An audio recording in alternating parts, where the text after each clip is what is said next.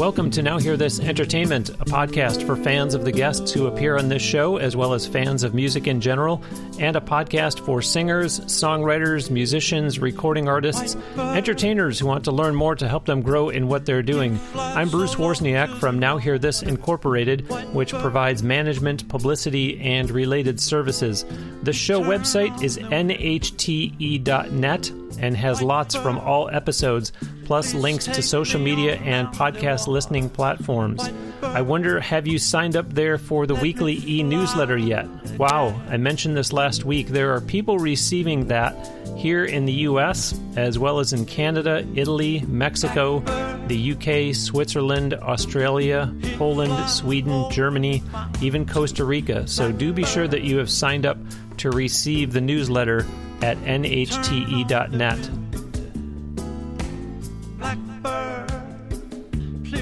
Joining me today on the Now Hear This Entertainment guest line from New Jersey, my guest is a composer and record producer with over 150 albums to his credit, spanning a 40 year career.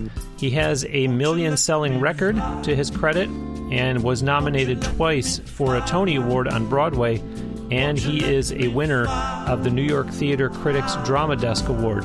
He has had great success in film scoring, Broadway musicals, pop music, gospel, television, and he has even written ballets for the Joffrey Ballet.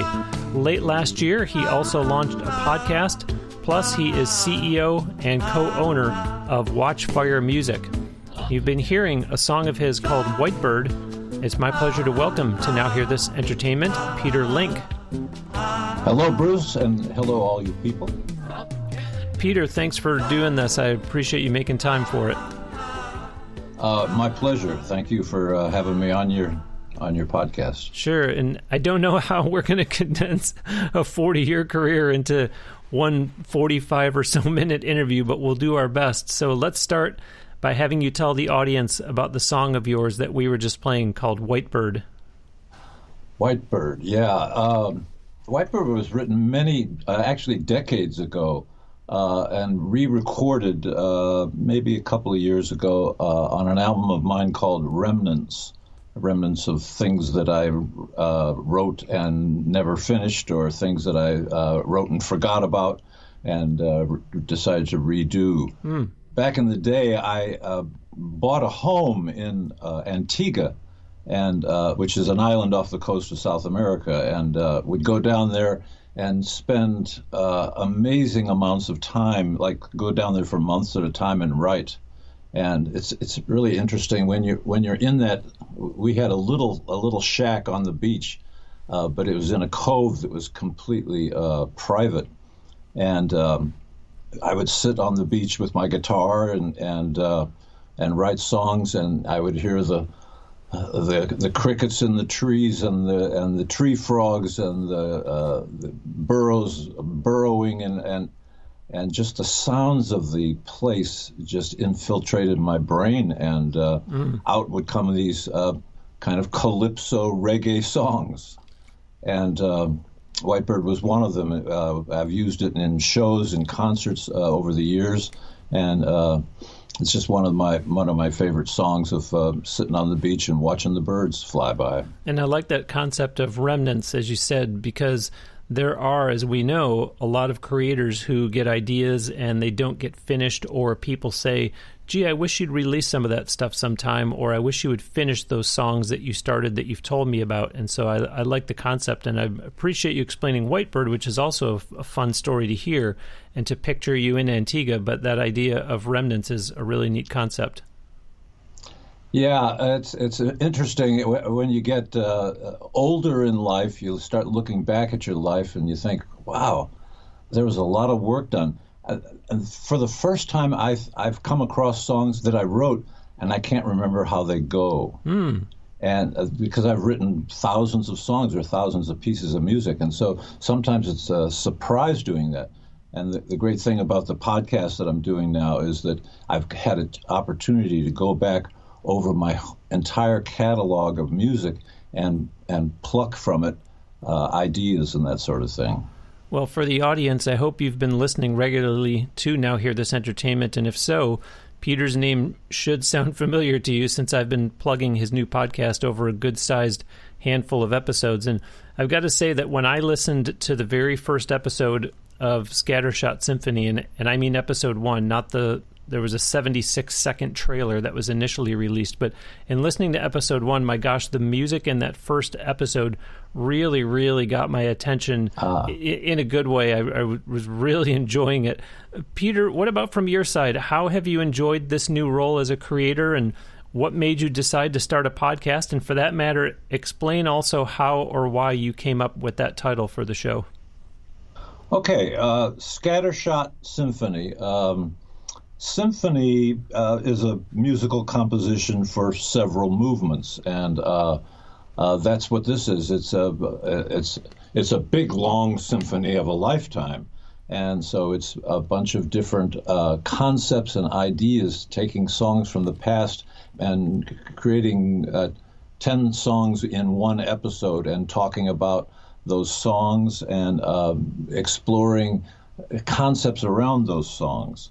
Scattershot really comes from a, a very eclectic career. Uh, I've had a career in pop music, uh, on Broadway, as you mentioned early on. Uh, I spent 15 years doing industrial music, which is music for corporations and that sort of th- stuff. Um, and looking back, uh, I've surprised myself even sometimes by going, "Wow, I actually did that. I can't remember, even re- almost remember doing that." But there's just a lot of music out there, and so I've I've had uh, what I would call a scattershot career. Mm. It's like taking a shotgun. You it, you point it in a certain direction. It isn't just all over the place. But I spent 15 years uh, uh, writing for Broadway. I was composer in residence at the New York Shakespeare Festival for five years and did 40 shows there of music. Uh, and um, then I, I, I got tired of the theater and I moved into the studio and, and I started producing albums and I produced albums every different kind classical albums and uh, pop albums and, and inspirational albums and R&B and, and gospel. And I just had a, ch- a wonderful opportunity in my career to just do all kinds of stuff which I really love. That's that's that's part of me. I I, uh, I will tell you if when I get up in the morning and it's time to brush my teeth, I open my toothpaste drawer, and in my drawer is about seven different kinds of toothpaste. I can't brush my teeth with the same toothpaste two mornings in a row. So that mm. kind of tells you about scattershot, I guess. Yeah, and I like, you know, listeners, if you enjoy the portion of my show every week when the guest talks about their song that we play at the beginning and or their song they play at the end, that's a good idea of what Scattershot Symphony is. And I like, Peter, this idea where you have utilized podcasting to be able to go in with your own songs and do some storytelling and say, I'm going to play the whole song for you, but I want to tell you a little bit about it first and get the story because nowadays, I think someone in your position could easily say, Well, I don't need to do a podcast and play my own music. It's all out there already for people to get wherever they get music. And with what you're doing, it's well, I want to give people the songs that I want to tell them the stories about rather than just hoping and assuming that they're going to go find it somewhere. That's exactly right. Uh, I, I, really come probably strongest from the theater. I, I wrote for the off Broadway and then Broadway theater for about 15 years of my life. And I must have done 50 or 60 different shows. Mm. I did 12 uh, Broadway shows, wrote music for 12 Broadway shows. And what what theater is is storytelling, and so I've always thought I've always known that I was a storyteller. If I'm if I, if I go to a party and and the the uh, conversation gets kind of stupid, you know, and, and and and banal, I'll always try to find a story to tell, and uh, that's uh, that saves me, so to speak. so I, I am a storyteller. I, I I started off in New York as an actor, so I, I, I worked as an actor for three or four years before I moved into com- composition. And uh, when you when you're an actor, you're a storyteller, right? Yep, yep, yeah. And you've mentioned things like Broadway, and you just started to mention the beginning of the acting. And I introduced you as calling in from New Jersey. You moved to there recently after nearly 40 years in New York City. What had initially brought you to the Big Apple, as they call it? I was in college and uh, I, I, grew up a musician. I, I uh, was a drummer. Uh, started at the age of six, and uh, by the time I was in the seventh grade, I was I was playing with college bands, and I, I was a good drummer. Uh, my dad was a professional drummer, mm. and so I learned from him. And uh, I just uh, was always into music. When I was in college, I had a rock band and I had a folk group, you know, and I was the student conductor of the choir at the college, and uh, uh, it just seemed like music was going to be my life, but I had no clue how to get into it, right? And uh, my senior year in college, I directed a, a, as a special project a performance of uh, Carousel, and uh, was funny when uh, when the we did th- three sold out nights uh, of the show, and it was a, a, really big success. And I just loved doing it. It was just uh, I, I, found my I found my way there, uh, directing it. And what part of the country was this in? This was in uh, in the Midwest. Oh. Uh, a small college called Principia College in, in the Midwest. Okay. And uh, when when the, when the show the night the show was over at the kind of closing party, a lady came up to me and she said, I heard, "You directed this, right?" And I said, "Yeah, I did." And she said, "You know, it, I'm from New York City and I'm a big fan of Broadway." And she said, if you directed this, you can make it in New York. Wow. Well, that was a nice compliment to give a college kid, right? And how? And I said, I, I can. And she said, Yeah.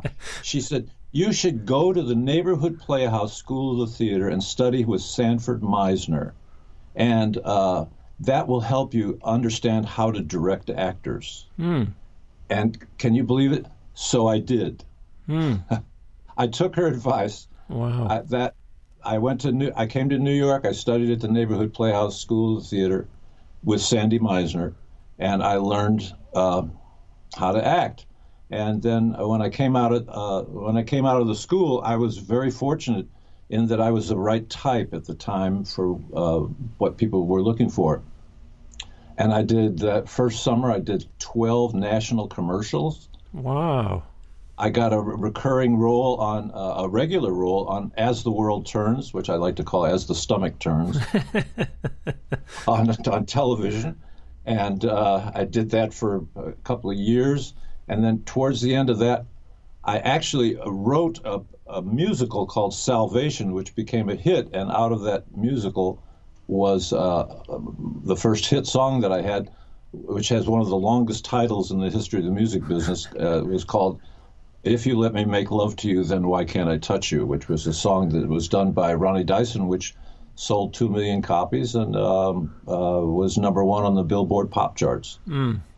But before that happened, a year out of school, I went in and auditioned for this new musical called Hair, right? Mm. And it had just opened, and the, the, the, two leads in it were, were moving out to California to open the California production, so they were replacing the two leads. Mm. And I got the role. Wow! So I did I did the lead on Hair in Hair on Broadway.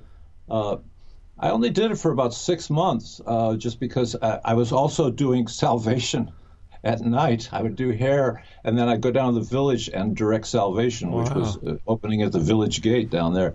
So I was busy. And, and, by the way, I was also doing the soap opera during the day.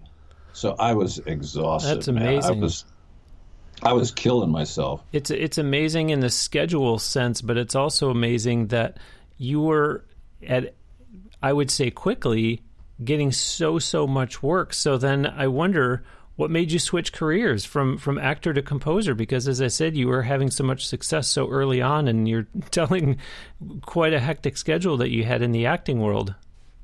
Yeah, that's a good question. Um, you know, uh, I've looked at that many times in my life. Um, I always knew I wasn't I wasn't going to be a great actor. I was just the right type for the time.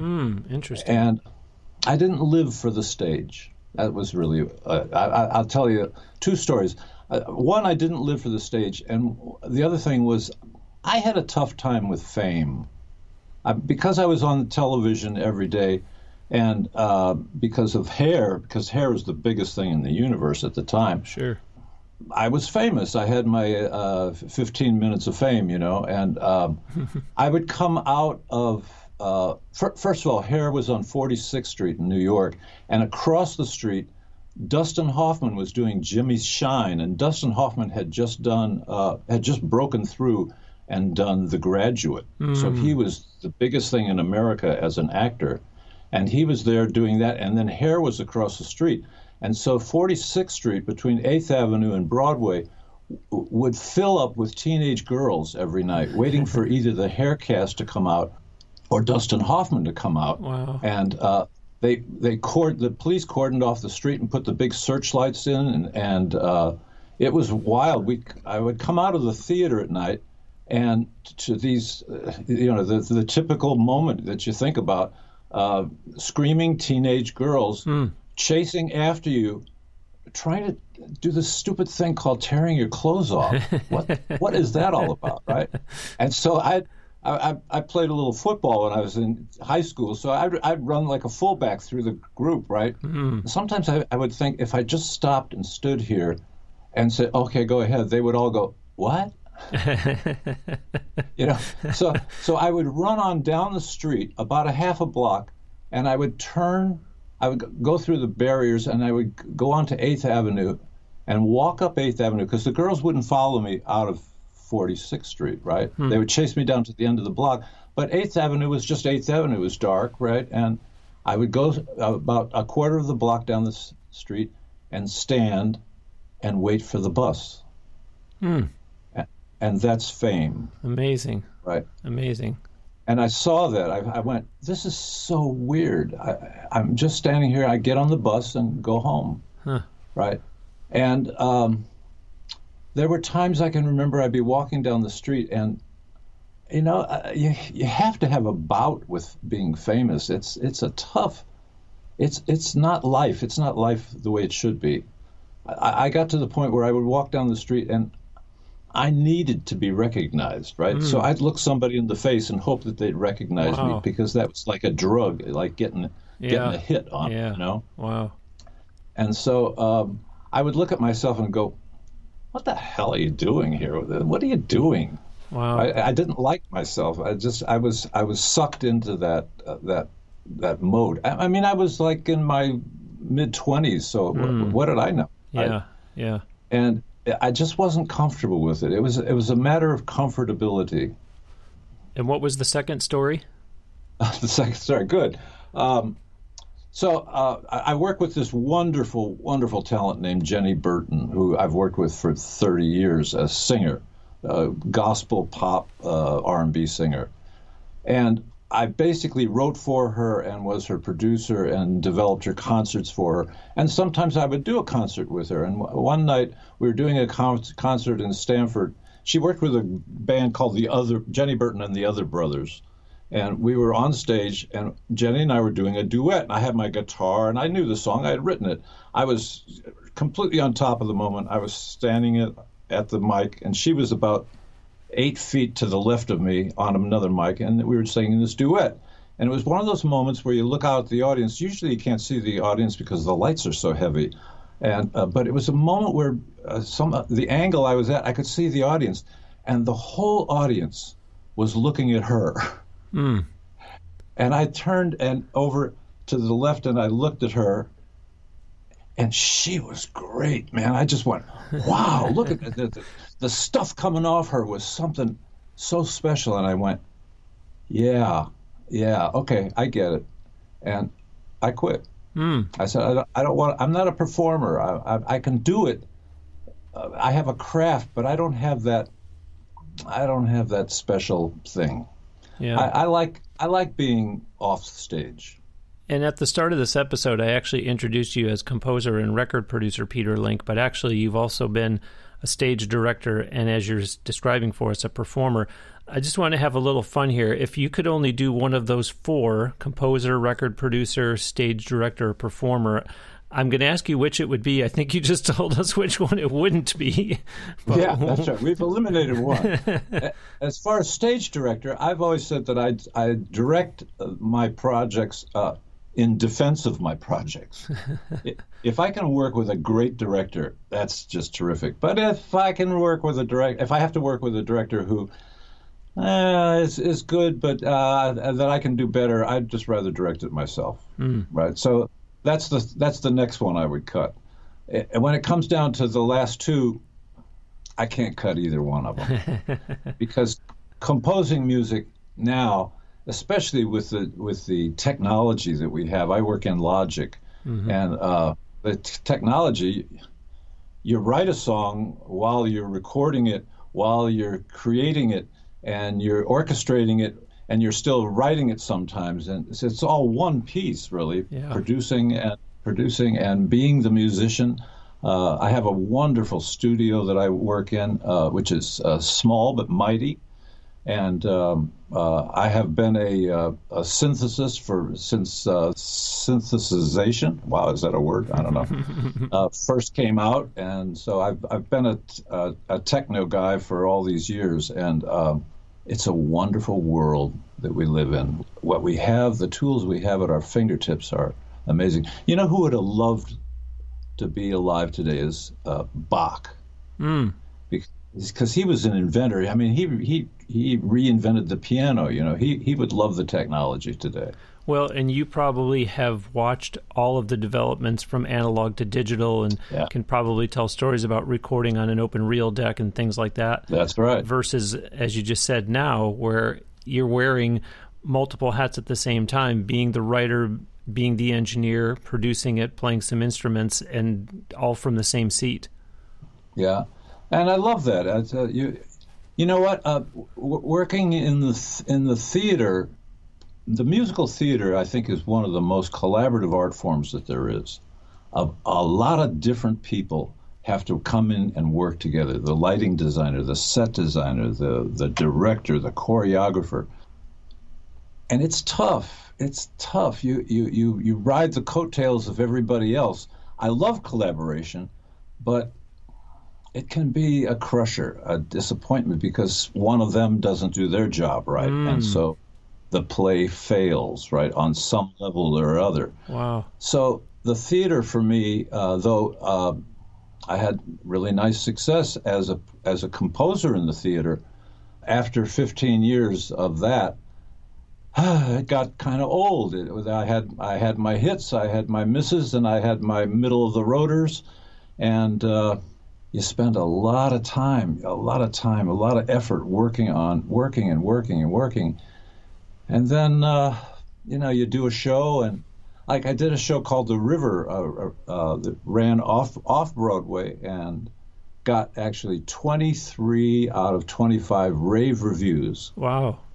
It was an absolute hit show, and I had directed it and also written the music. It was more of a concert piece, but it was it was uh, in the theater, and the producers made some mistakes and they didn't have the money to to run the television ads and mm. and we opened in the middle of um, one of the worst cold spells of New York uh, back then. It was um, minus two, minus ten degrees every day for two weeks, and so it was at a time when uh, before the internet when people had to line up uh, outside the theater to buy tickets, so nobody bought tickets and it closed in two weeks. Wow, wow! And I walked away from that experience going, oh, "Wow, what happened here?" It was uh, that was a killer for me.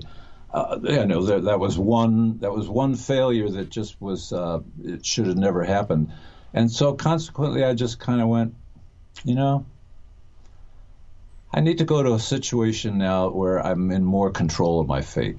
Yeah, and that's what that's what you're into. Yeah, and right? I and I like the perspective that you gave about the collaboration is great. However, when there's so many people involved, it only takes one person to I don't want to say not do their job, but maybe not do their job fully and it affects everyone else. So that's that's unique perspective especially in a bigger setting than say a musical act that's a duo or a trio or even a four or five piece band and, and it does kind of make you stop and, and wonder is this really something I want to be involved with? I also want to ask a few weeks ago on episode 369, I was talking with singer, songwriter, guitar player Tiffany Ashton about artists who get painted as, oh, all of their songs are sad, weepy, woe is me, brokenhearted. But Peter, you've been the complete opposite rock, pop, R&B, Broadway, gospel, film scores. I know you talked about this before with with the toothpaste, but why so many different kinds of composing genres? I think it was really the theater that got me started there. Um, I got into the theater uh, mostly. Uh, I wrote a couple of shows and a couple of. I had a couple of early hits, and, and that helped me. That that kind of launched me in a, in a nice way. And then I got this job working at the New York Shakespeare uh, Festival at the Public Theater under Joseph Papp, who was just a heavy, really heavyweight producer, a wonderful man. And I did I did 40 shows when I was there in the in the course of five years. Most composers are lucky if they can get two shows on in five years. Mm. Uh, but I just went from th- the, the, public theater in New York. There's about 10 great theaters in in the institution itself, and I went from a play to musical to this to that, and just uh, just wrote uh, all kinds of music. I wrote Spanish music, and I wrote uh, Russian music. I wrote mm. Russian music for Neil Simon's The Good Doctor, and uh, wow. I wrote uh, music of uh, for Much Ado About Nothing, a, a, production of that that was on Broadway that uh, ran for was actually the longest running Shakespeare ever to run on Broadway at the time, mm. and uh, that was music from the Saint the time of the St. Louis World's Fair in the turn of the century. And so the theater called upon me to write just stuff that I, I would never have thought that I would ever write. Uh, Greek music. I worked with Melina Mercouri uh, on Lysistrata, which we did on in on on Broadway, and I wrote uh, Greek music, right, with mm. bouzouki and bazookas and bouzouki, and um, so the theater opened my eyes or more so opened my ears mm-hmm. to different kinds of music. And so i just got into that. I, I worked with jenny burton who is a gospel singer. And uh, i just i just in fact the podcast that we just put up is called the gospel truth and uh, jenny does a lot of really great stuff on that it's really fun you would enjoy that if you if you went to it and I, I asked the question in it. I said, well, "How how does a white guy write this kind of music, right?" and the answer is because uh, Jenny Burton is an African American woman, and uh, we were married for uh, a time, and uh, I went to church with her, and her her mom was the minister of the church, and so I sat in that church and listened to that gospel choir. Ah for a couple of years, and I experienced that, and I, I, I fell in love with their organist and wonderful man named uh, Fred Gripper, who was just a great gospel organist. And, mm. You know, I lived the music, I, I lived the experience, and so. Uh, you know, I, I, didn't have to have black skin to write yeah. uh, that music. On the other hand, I, I don't consider myself a, a gospel writer. Well, sure, but at the same time, I can picture you as a musician sitting there absorbing all of this, and it's just a part of who you are to say, okay, now that I've experienced this for so long, I can recreate this. And all of a sudden, you do start finding yourself doing gospel music that you otherwise wouldn't have done had you not had that experience, that influence. That's right. I'm joined today on the Now Hear This Entertainment guest line from New Jersey by composer, record producer, stage director, and performer Peter Link. We are also going to be hearing about the hat that he wears as CEO and co owner of Watchfire Music. Visit their website at watchfiremusic.com. I will put a link to it on the show page for this episode at nhte.net. You heard Peter talk about his podcast, Scattershot Symphony on the Watchfire Music website, click into the podcast section for more on that show, including the ability to listen to the episodes right there or utilize links there to get it from various podcast platforms.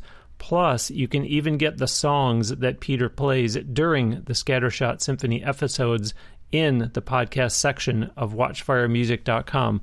There are also links on the Watchfire Music website to find them on Facebook, Twitter, YouTube, and Instagram. Remember that if you have or if someone you know has questions, you or they need help with your or their music career or even with podcasting, I do offer private one on one video consultations. My company, Now Hear This Incorporated, has been working with artists on their music careers for over 15 years. In fact, there are articles on the homepage of the website about the two newest clients. And of course, I've been doing this podcast every week for more than seven years now. Go to nowhearthis.biz, that's H E A R, nowhearthis.biz, to not only read about those two newest clients, but for the article entitled Video Consultations Now Available, and then use the link in there to get a personal session scheduled with me. Peter, there's something that you were just talking about that I want to go back to, which is you mentioned a show getting 23 out of 25 positive reviews. I want to talk about the the other two in the hypothetical sense of someone who's listening that is a creator, a performer, and they're getting good feedback on what they're doing, and they're getting hung up on the one or two bad reviews that they see somewhere. What is your advice for them on how to deal with that? Because obviously that's part of the business, but at the same time, it opened my eyes when you said 23 out of 25. And unfortunately, we know how the ego works, and it is very tempting to get drawn instead to the two. Yeah, that's that's great. Uh, handling bad reviews. You know what? Stay centered. Don't get crazy about your great reviews, and then you won't get crazy about your bad reviews. Mm. Wow. As an artist, you have to stick your neck out. It's going to get chopped off. I used to say with uh, Salvation, uh, which was the first musical I ever did, if somebody doesn't get up and walk out in a huff, I'm not doing my job. Mm. Wow. Somebody, theater has to has to nudge people. Not only nudge people, it has to grab them by the shoulders and shake them up. Right? Music has to do that too. It, it, it's it's okay to be hated by somebody, right?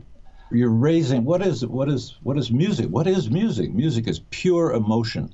If you're not stirring the emotions of people in a strong way, you're not really being an artist, right? Yeah. So if you get negative responses, uh, you know, my dad used to say this all the time. He would say, "So what?" Right? So what? Hmm. Just move forward. Just keep doing it. Do do what you do, and just keep doing it as hard as you can, and believe in yourself. Right? Yeah. Yeah. But don't get crazy about the great reviews. That's the that's the important thing. Yeah, yeah. Your your head can get as big as it could get stuck in the sand when you see the bad ones if you yeah. puff your chest yeah. out too much when the good ones are coming. While we're kind of on an educational note here, let's do a little something else. In episode 1 of your podcast, I heard you talk about writing for commercials and you mentioned Mastercard, and you you mentioned some other major brands that you did work for, and and you said on that episode of your podcast, and you're kind of half kidding about how oh well it pays, but can you talk about since they are paying you? Can you talk about how you get motivated to do that kind of writing, the corporate stuff, versus something, say, a lot meatier, like your own personal projects that you can really sink your teeth into, or, or a Broadway musical? Because I can see how doing something corporate is probably tough to get inspired to do. Well, yes and no. Um, uh, doing corporate work, and by the way, I never really did commercials. I never, I was never a short form writer. Mm-hmm. Uh, I'm too long winded for that. Uh, so, uh, doing industrials, I, I did major industrial shows all over, and a lot of people don't even know what industrial shows are. They're they're um, a Fortune 500 company will call in all of their sales force together for a three day weekend at some exotic place at a hotel. And so there are companies that stage the entire experiences. And I would direct these and I would also write all the music for it. I would write a theme song for, for them, right? Mm. And uh, it was great money. And I, I did that when and I, and I built my studio. I had a, a, recording studio in in New York for 25 years called Westrax Recording Studios, and I built that studio through the money that I made doing industrials, mm. and I fed my family at the time. So when I then had a family, I went. I got to make more money. I got I got to be more solvent uh, on a regular basis. So getting into the industrial world for 15 years created quite a nice life for us uh, because there was a lot of money to be made. And, um, you know, at the end of those 15 years, I was at a party one night and uh, somebody came up to me, an old friend, and said, Whatever happened to you? and I realized, hmm, I've been working in this vacuum for 15 years. I've been making a lot of money, but I wasn't making a name for myself anymore. Mm. And um, so I, I moved on. I moved into another area, right, uh, that where I could be more creative, make less money, but be a lot happier. Mm-hmm, mm-hmm. And so that that's what it's been for me. Um, you want to eat. Yeah. You got to eat. You got to feed your family. So you got to you got to look at ways to be commercial while you're creating the great stuff. Well, speaking of different types of writing, I understand that you have an idea involving writing musicals for podcasts. Yeah, you know, uh, before the pandemic hit, I had decided to get back into the theater about four years ago and do some more writing for it. And um, I was in the process of working on four or five different musicals, both some with just myself and some with other writers. Uh, I was always the composer and very often the lyricist. And all those musicals were in the process of being developed, and three of them were actually finished. And I was looking for uh, people to uh, get to producers to uh, introduce those musicals to people. And then the pandemic hit. Mm. And I went, whoa, it's going to be a long time before 1,500 people get into a Broadway theater together again. Yeah. And I went, it's time to move to something else right? So uh, I just looked at the world. What's what's going on in the world, and what's going on in the world right now is podcasting. Yeah. And what's great about podcasting is if if I'm to write a musical for a podcast in today's world to do a Broadway musical costs you a hundred million dollars. Hmm. A hundred million dollars to put on a Broadway musical. That's not an exaggeration. No. Wow. No. Wow. Uh, when I did King of Hearts in 1978, that was a musical, Broadway musical that I did. That was the most expensive Broadway musical to ever be done at that time. It was 2.8 million dollars. Oh my gosh. And in those years, it's gone to over 100 million dollars for wow. Broadway show. Wow. So I looked at that and I went, "Wow, that's that's a really hard area to get into. And and uh, I'm used to. Uh, we have we have a we have our own workshop here in my home in, in the basement. It's we can we can we manufacture our own records, right? Our own CDs. Hmm. And so we're we're a, a, full service company, so to speak, Watchfire Music, mm-hmm. and that's great. That's then you're in control of your fate, right? Whereas uh, podcasting, to do a musical as a podcast, you don't have to pay for sets. You don't have to pay for costumes. You don't have to pay for the theater. Mm. You don't have to pay for for half wow. the stuff. Wow. Three quarters of the stuff that you have to pay for. Wow. Actors all over the world are out of work today. They'll do anything mm. for free, right? And they, we can now record them at home we did one of my musicals as a, as a radio show because the producer didn't know enough to actually think of it as a podcast. He mm-hmm. just was coming from a, another period. Mm-hmm. Uh, of a of a western musical of mine called Sundown, which is the uh, musical about the gunfight at the OK Corral, and all the actors came in, read their lines from home, mm. and we edited that all together, and we used the cast album as the music and it went up on WBAI and and did an hour presentation of the musical, cut down. And I thought, this is this is crazy. A, a, a radio show that's done once on a Saturday night, and we had to cut it to an hour. I, I walked away from that experience and I went, well, that was nice. People loved it, but you know what? Podcasting is so much better. It's going to be up forever. Yeah. People can go on to it whenever they want to. They can. Uh, the podcasting is really, it's radio reimagined. That's right. That's right. And when I was a kid, I'm, I'm, I'm old enough to to tell you that I would sit with my brother in front of the radio and listen to The Shadow Knows. Yep. And then Superman. I would shut my eyes and I would be there, boy. I I just love those times. And I think we get back to that now. I think podcasting takes us back to a listening experience. I'm a composer, so listening is very important to me. And I've watched generations go by of people who I don't think really listen that much. They, music is in their life, it's the background to their life. but do they really sit down and listen to music the way we used to? Well, yeah, and for me, it conjures up images of when I was a boy. My father bought a collection of cassettes, audio cassettes that were the old time radio shows restored. And so I got to hear Jack Benny by listening to an audio cassette, and like you said, The Shadow and, and so many others. And I like this idea that you're talking about with why can't a musical be released as a podcast because for those of us that are in podcasting, we know that, and you have to understand the way I'm saying this, but there really are no rules. So you really can do kind of whatever you want. Yeah. But, you know, I had a guest on one time who said that songwriting, you're writing, he, he said every song is essentially a three and a half minute movie for the blind, mm-hmm. that you do have to create something that they can see visually. And, and I agree with you, Peter, that I think that music is so prevalent nowadays, yet at the same time, people aren't really stopping to have that experience of a three and a half minute movie for the blind and really see in their head what is happening in the song.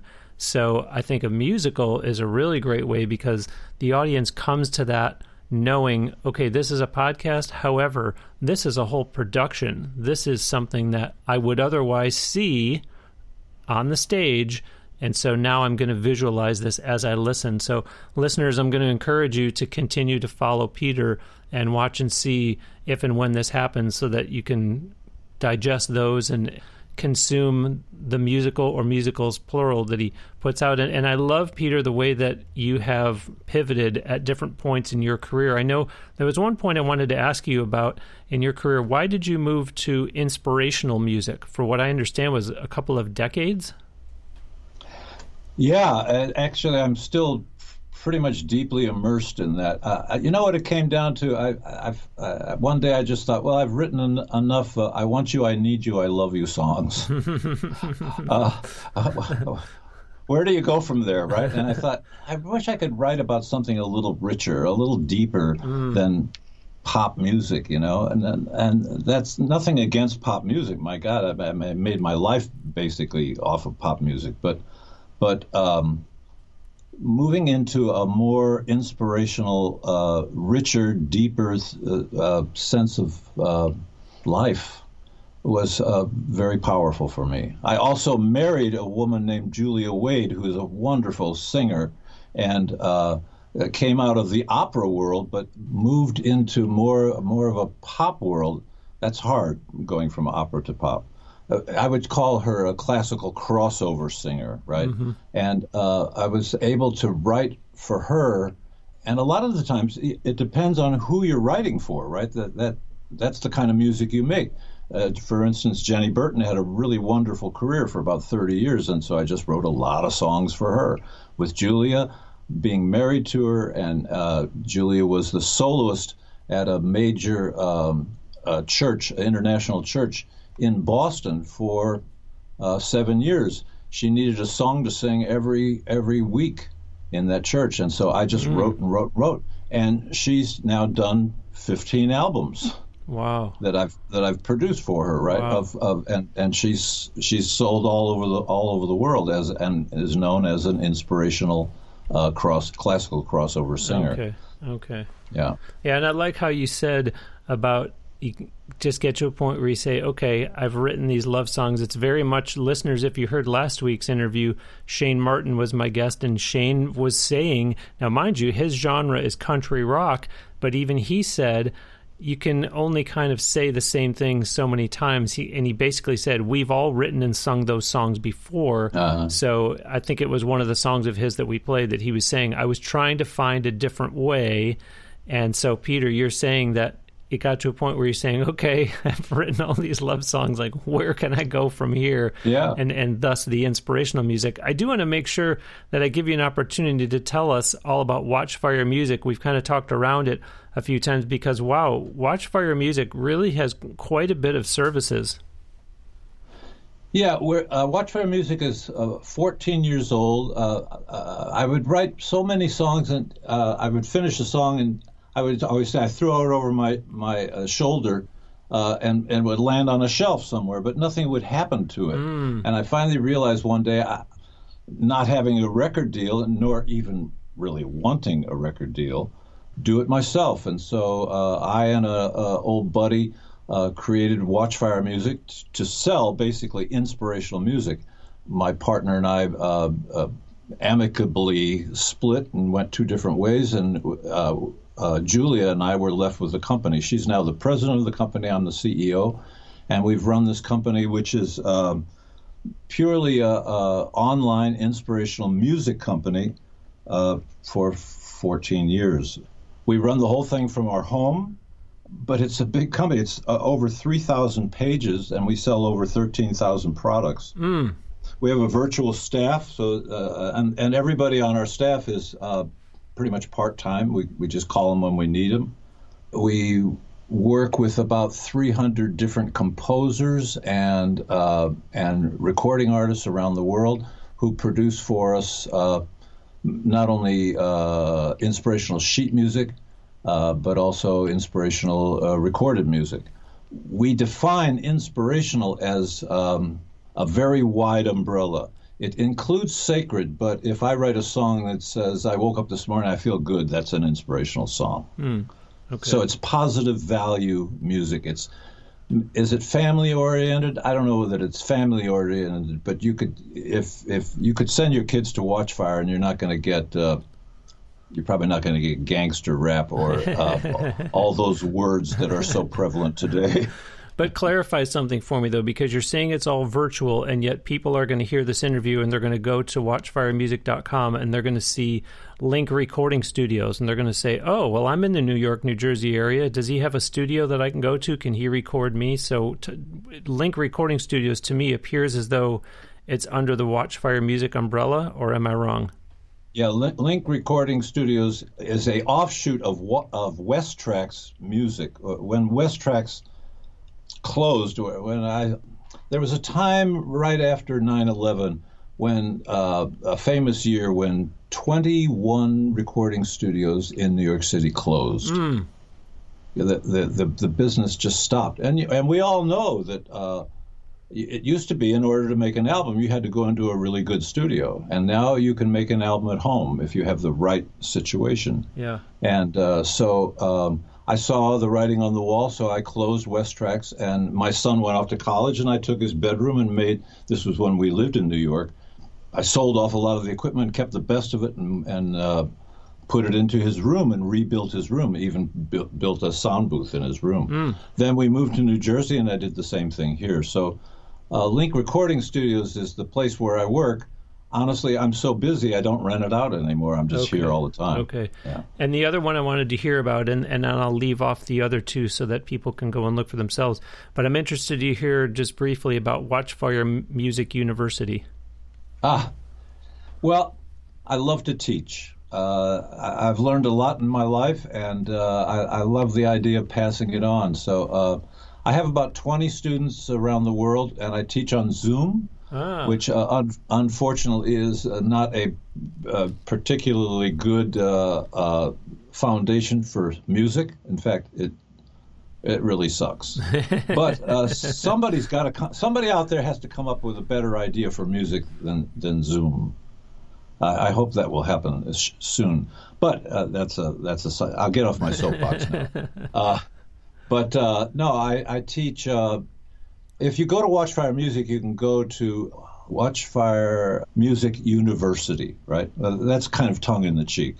Uh, but I teach uh, about 10 different courses. I teach beginner's logic, I teach logic orchestration, ah. I teach uh, voice, I teach lyric writing, songwriting. Wow. Uh, I teach a course called This Business of Music. And I would say uh, I spend mm, maybe a fifth of my time every week uh, on online on Zoom teaching. Wow. Yeah. Wow. Okay. Well, we're going to close today with another one of your original songs, one called On My Way Home. Before I let you go, share with the audience all about this song, if you would, please. Uh, here, you should picture a man. This is a, like a story song. Uh, you should picture a man who's uh, probably Middle Eastern, maybe, and uh, he's ele- elegant. He's uh, in a beautiful pinstripe suit with beautiful loafers, but the suit is dirty and the loafers are beat up, and he's an immigrant.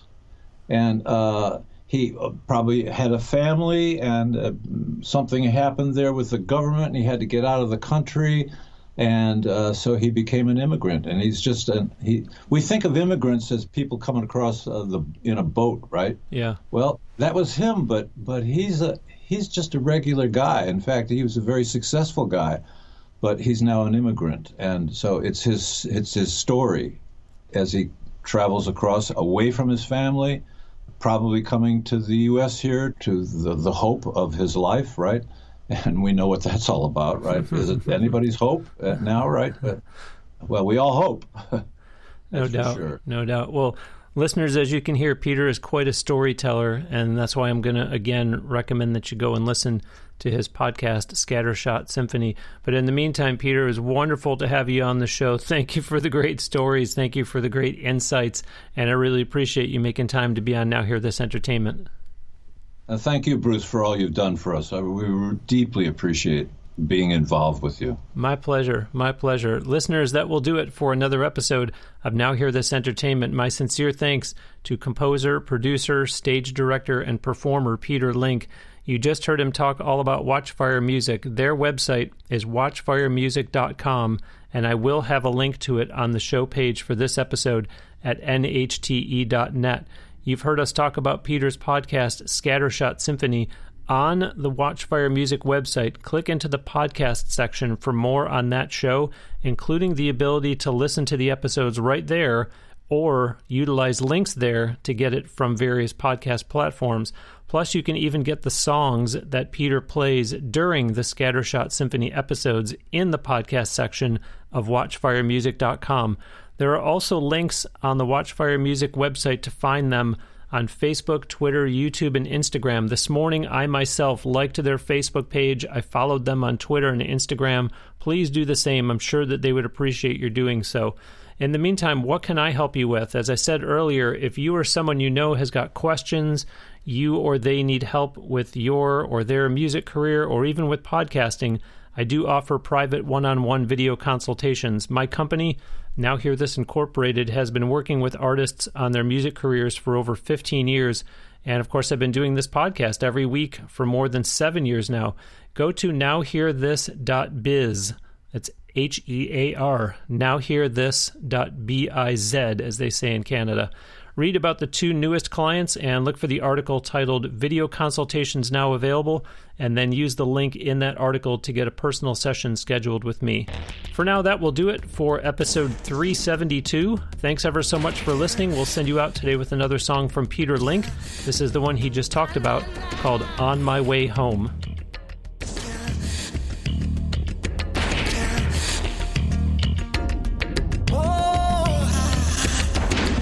This face.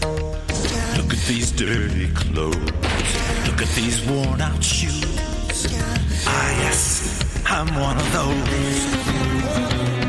Just look at this face. Look at this face. Look at these filthy clothes. Look at these worn out shoes.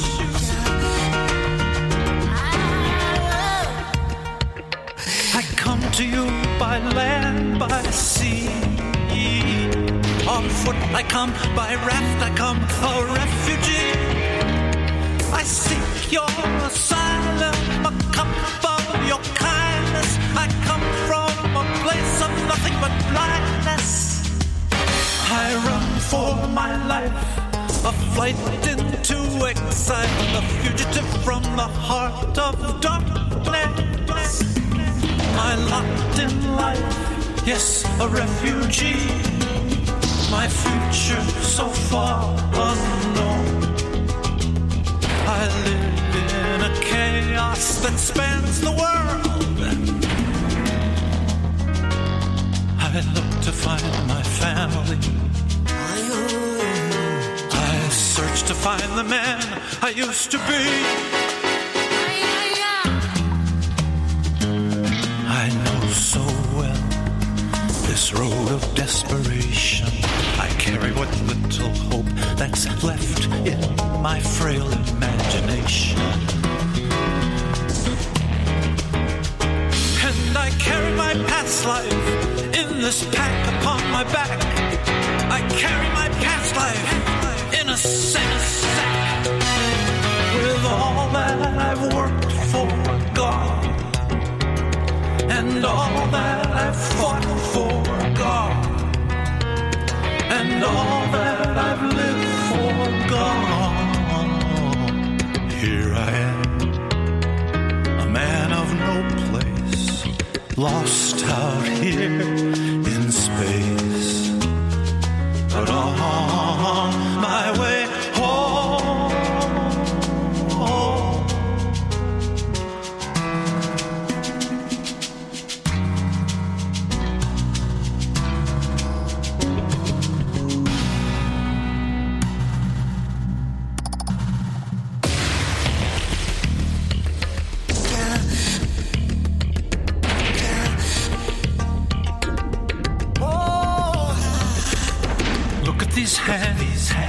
so sad what this life can bring. Look at these wasted hands, these hands that have built such things. And look at this heart, this heart, this heart of a worthwhile man. Look at this broken heart.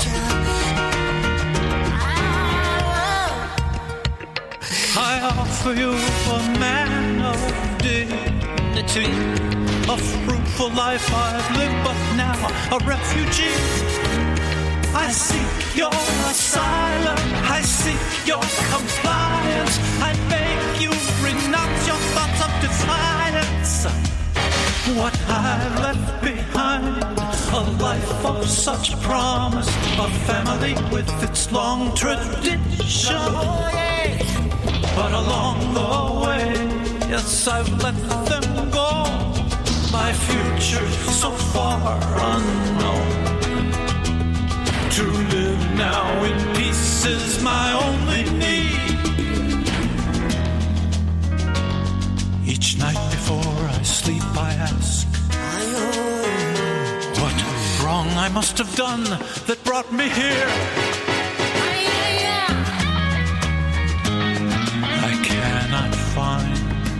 The answer to this question. I carry this damning pain of guilt like a rancorous obsession. And so I run from this past life, yeah, from one to the next, confused and disheartened, so perplexed.